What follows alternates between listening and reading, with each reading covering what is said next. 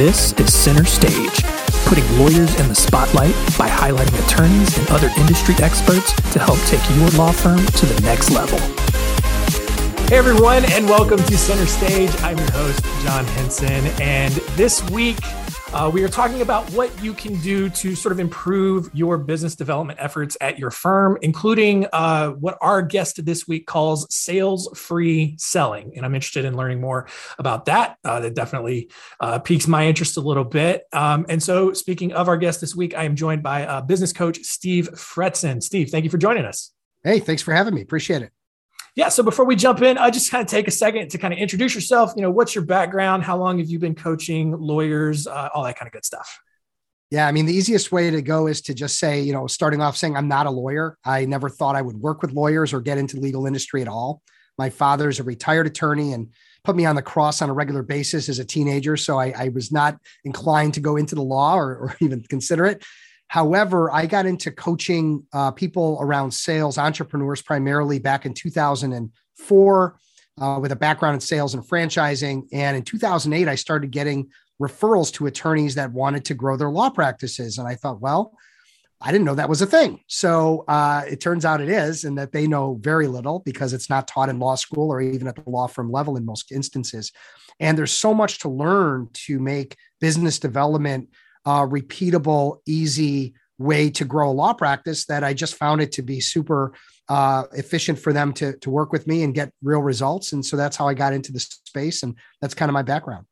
Cool. So yeah, just right off the bat, then, you know, when you're working with some of these attorneys and trying to help them grow their firm, what are some of the most common challenges and issues that you see them facing? I mean, it's really across the board. There's there's usually a lack of any kind of planning, like real um, simple but uh, efficient plan of how they're going to grow their law practice. So that's sort of step one. Many of them have like, oh, I have a list of clients or I have a list of things or I go to these events. And that's like, I consider that a part of a plan, but that's not an actual tactical plan that they would want to write. Uh, I like something that's two or three pages that just outlines what do you do every day? How do you spend your time efficiently? The second piece of it is they don't have any processes again not taught in law school. So how do you network effectively? How do you uh, get in front of new prospective clients? Uh, when you do get in front of them what do you say? What do you do? What questions do you ask? How do you walk them through a buying decision? And then how do you maintain and sustain and, and build client loyalty so you don't lose clients? So it's it's really sort of soup to nuts of everything that lawyers never learned uh, but need to learn in order to make sure they have a sustainable you know uh, effective law practice that they can really enjoy. Yeah. Uh, and, and we've, you know, on previous episodes, I mean, we've talked about like all of these things, you know, we've had episodes on networking. Um, I, our last episode was on uh, EOS, which I don't know if you're familiar with mm. that, but just this whole uh, yeah. framework for organizing and, and, you know, setting goals and, and all of that. And it's, it's amazing just how many, you know, businesses, not even just law firms, just really struggle with a lot of these things because they just don't actually learn it when they're in school or even you know kind of when they get started. Yeah and, and i'm a big fan of eos and i have uh, you know my quarterly you know plan two page plan that i learned from them that i use you know every have been using for years. And it's all about keeping it simple. This is not rocket science. I mean right. none of this is rocket science man. But it's so important that when you don't know anything about something that you learn it whether it's from a book from a podcast from a mentor from a coach. Doesn't matter. You have to learn it because it is simple, but it's and it's learnable, but you have to kind of put the time in uh, to make sure that you learn it because otherwise you're just out there freewheeling it and winging it. And that's not really a great strategy for success. Yeah. And, I'm glad you said that because I, I think I feel like culturally we're we feel like, okay, well, we graduated, so learning is done. But then when people say, it's not hard we're also i feel like we're also ingrained that like everything is a lot more complex than it really is and so when someone like you comes along and it's like, no, it's actually really simple. It's like, no, there's there's no way. But it's it's yeah, but it's simple. However, I will put this, yeah. I will put this in, into play that there is there are specific approaches and there's specific language that can make it easier and better that is learned and it's not something that a lawyer might come up with on his or her own so if there's something that I can teach, for example, like how do you get a client that loves you to send you more referrals? And a lawyer would say, Well, I don't want to ask for that. I don't want to impose. I don't want to However, that that client might be absolutely thrilled to send people your way, but you don't know how as a lawyer to ask, to make that ask in a mm-hmm. way that's non-salesy, to make that ask in a way that makes it a benefit to the to the client and to the client's friend, not a sales pitch. And those are things that are again learned skills, but they're they're things that have been tweaked and, and, and, and improved so that when I teach lawyers how to do these things, they're not getting me figuring it out the first time. They're getting me having done this for 13, 14 years and made improvements so that they're getting the proven methodology and language right from the get-go. Yeah and just an understanding you know that perspective and the context around it is, is so key and so yeah. i know you specifically when you talk to lawyers and attorneys when it comes to business development and growing their business you have a three part plan that you go over with what are those parts yeah and so i kind of mentioned it a few minutes ago and i'll, I'll break it down into again three simple parts and it's interesting that um, are you an athlete or did you play sports in high school or college or anything? Yeah.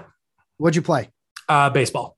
Okay, so baseball. So you say, you know what? I'm a good baseball player in high school. I'd like to play in college. I think mm-hmm. I've got the ability to do it. So, what does it take to play high school? And then what does it take to get a scholarship to go to play in college? What does it take to then move into the minors or the majors? Okay. No right. one, everyone knows that's not easy, right? And that's not for everybody. Right. However, if you have these three pieces that I'm going to give you, you can excel as an athlete, you can excel as a chef, you can excel as a musician. It doesn't really matter. But I'm implying in employing that in the legal space around business development. And here are the three parts. Number one is planning. You have to have a way of getting it down on paper and saying, this is what I need to do every day. So it'd be the difference between me tossing you a compass and saying, go figure out how to get to Alaska. All right. Or me giving you a high tech GPS system where you can get the fastest route, stop at the best restaurants, hit the nicest hotels, have a great trip. That's the difference between a plan and no plan. So right. that's the first piece. And then also, are you tracking it? Because they say if you can't measure it, you can't manage it. And we want to track it because that's going to lead to one of my later steps. So planning is number one. Number two is process. You need to have processes. If I'm going to, if I'm going to put a recipe to cook a great batch of chili, I need to have a recipe. I'm not just going to throw tomatoes, beans, meat, spice, you know, chili powder in a pot and cook it up. It's not going to be edible. It's not going to be something I'm going to enjoy. It's not going to win the blue ribbon at the chili cooking contest, right? right? So we need to have processes just like a recipe for success for making a great dish. We need a recipe for success and how we're going to spend our time doing business development. The last part of this, and this is obviously three P's plan, process, performance, improvement. The last P is performance improvement. So we have a great recipe. We make the batch of chili and it's good. We like it. We're eating the chili. We're saying this is good chili, but it's not blue ribbon chili. It's not going to win the contest. So, what do we have to tweak? What do we have to improve? How do we make those little marginal improvements that over time end up being a winning combination? So, when I work with a client, it's about having a great plan that we both buy into, we both agree on, teaching them processes to be successful at business development, and then watch as the mistakes happen, watch as little failures happen. And it's great because when they do, we can make those marginal improvements to the point where it starts to get better and easier and better and easier. And eventually, no one needs me anymore. No one like works with me twice, John. I mean, it's you get right. through my program, you're done, you've improved it, and now you've got a way of doing things for the rest of your career. That's the goal. But with the three P's, it makes it very easy to excel. Yeah. And, you know, I, I, mean, we talked, like I mentioned, we had our previous episode on, on EOS that that can be a planning aspect because they're huge on, on that and all oh, that. Yeah. But then you talk about processes. Um, you know, we've talked before on this show about how important it is to document your systems and processes and just have that there. Even if it's not perfect, you can have a 1.0, but to your, to your point, your third P there, that process improvement just you're constantly working in your process. You have your starting point, but you can have a 2.0 that turns into a 3.0 and it's yeah. just a constant work. Yeah, it's just it's it's constant improvement. There's a great quote by um, Lombardi with the uh, Packers. I don't know if you're I'm in Chicago, so we hate the Packers apparently, but yeah. But it was um, practice doesn't make perfect. Perfect practice makes perfect. And many people have heard that at this point. It's not a new quote, right. but it's so critical because I can go to the driving range and hit a bucket of balls left, hit slice, hook, slice, hook. And I say, Hey, I just went and practiced my, but I practiced terribly. Right. There was nothing to improve there. But if I know that if I slice, it's because my grip is open or because my stance is open or because I'm raising my head, now I can fix it, hit five or 10 down the middle of the fairway or the driving range, know that I just figured out something that I needed to improve because I'm now practicing perfectly. And that needs to be brought into being a trial attorney. How do you have a better you know better a trial the next time than this time. How do you become better at business development? It all works the same way. Yeah. So one of your and kind of transitioning here to um, more growth eh, eh, you know direct growth and everything like that you talk about something called sales free selling. What exactly does that mean? So let's think about it this way. Um, do you like to be sold john? Not high pressure not, sold a car really a financial planner, legal Not services. No, no, no, it's it's a horrible, dirty feeling. And guess what? Lawyers don't want to have to ever feel that way. They don't ever want to sell and they don't ever want to be sold to. So, what's the solution? Well, guess what? Traditional selling in its form of convincing someone to do something like buy a service or a product Nobody wants that and nobody likes doing it. So why are we still doing it? Why is that process still exist? Why are lawyers still going on quote unquote pitch meetings? Right. Because that's all they know. Yeah. That's all that exists out there. It's been around for 100 years and that's all they know. So why not teach them a better way that is more um, sales free? And what it essentially means is how do we walk a buyer through a buying decision? So it's more relationship driven. It's uh, asking better questions. It's being a better listener, demonstrating empathy, understanding. And only after you've identified that someone is really qualified and is a good fit would we then make a presentation. And guess what? The presentation is going to be a lot better.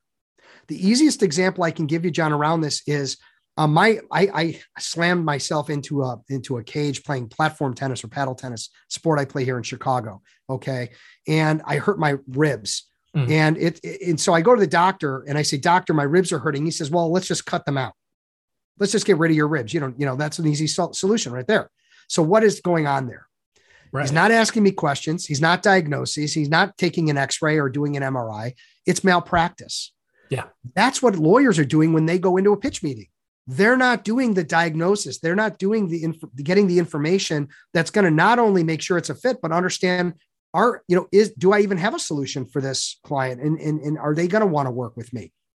And that's what's missing. So we want to do diagnosis first prescription later. And that's sometimes missing in those pitch meetings where we go in and talk about how great we are how great our firm is. You know it starts solving problems and even doing believe it or not free consulting happening right there on the spot before we even know that someone is qualified to work with us. Like, do they have money to pay us? Um, are they going to choose us versus someone else? Or are they just kicking tires? There's a ton of different things that can happen.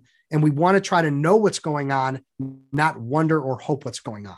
And sales free selling accomplishes that entire, um, that accomplishes everything we want to do. Whether we move someone to a yes, great. But maybe we move someone to a no because they're not a fit. And that's okay too. That yeah. saves us time. And what do lawyers need? More time. Yeah. So it all works in everyone's advantage and it isn't being done enough. So my goal is not to work with every lawyer around the country directly because I'm one person. I only right. take on like 35 or 40 clients a year, handpicked. Okay. Yeah. But if I can get people to do things a little smarter, a little better, less salesy, then my mission's accomplished. You know, I can get people that never hire me, but maybe they buy my book, Sales Free Selling, which takes them through the story of people that were not doing it properly or doing it in a better way. And now they are. Yeah.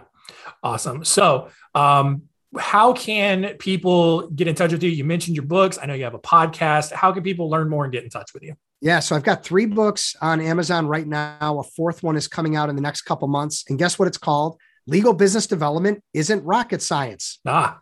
So go figure, right? right? Just as we started the show. So, um, so the three are available on Amazon right now: Sales Free Selling, the Attorney's Networking Handbook, and the Ambitious Attorney. So that's an easy way to go. Another one is my podcast, Be That Lawyer, which is available on all major platforms. I'm about 140 episodes in, and you don't have to listen to 140 episodes. What you can do is you can say, look, I want to learn digital marketing, SEO, web. Well, I've got tons of people that talk about that. I've got rainmakers that talk about how they did it. I've got, you don't have to listen to every episode. Go in and listen to the ones that are going to be meaningful to you and, you know, like you're doing a great job interviewing me. I like to think I do a good job bringing out what's best in the people I interview. And so that's, you know, that's another way to go. Or just go to my website, fretzin.com, or just look me up, Steve Fretzin on Google. Easy peasy. Awesome. And I'll have that information for everyone there in the show notes. Um, Steve, I do have one last question for you that we ask all of our guests here. And that is if you had one piece of advice for our lawyers out there, what would it be? Uh, doing nothing is a terrible idea. And that isn't a pitch to hire me. It's it's a pitch to say just just doing the work and not having your own clients is a recipe for disaster in the next 5, 10, 15 years. You've got um, non lawyer run law firms now in Arizona and Utah. Okay. That's going to be spreading out. So you're going to be competing against Deloitte and Google and anyone that wants to, you could do it, right? You could be a, a law firm owner now getting pay per click and SEO and, and, and, marketing for, for your own law firm, right? Yeah. So things are evolving and changing, and people that just think that if I just bill my bill my hours and keep my head down, that that's going to be okay in five or ten years. I think that's a huge mistake. So I would say pick your head up, start thinking about getting your own clients one way or the other, and start building your own brand as a person, not as a law firm. And I think that's a great recipe for success. Awesome. Well, Steve, this has been fantastic. A lot of great insight. Um, check out Steve's podcast, Be That Lawyer. Check out his books and other resources that he's got at fretzin.com. Uh, that's going to do it for us. Thank you for all of the ratings and reviews that keep pouring in, all the feedback. Uh, any future topics that you want us to cover, I'll go find the expert and bring him in and we'll discuss it. Uh, and that's it. Steve, thank you so much for joining us. Hey, thanks, John. All right. We'll see you next time. Thanks for listening. To learn more, go to spotlightbranding.com slash center stage.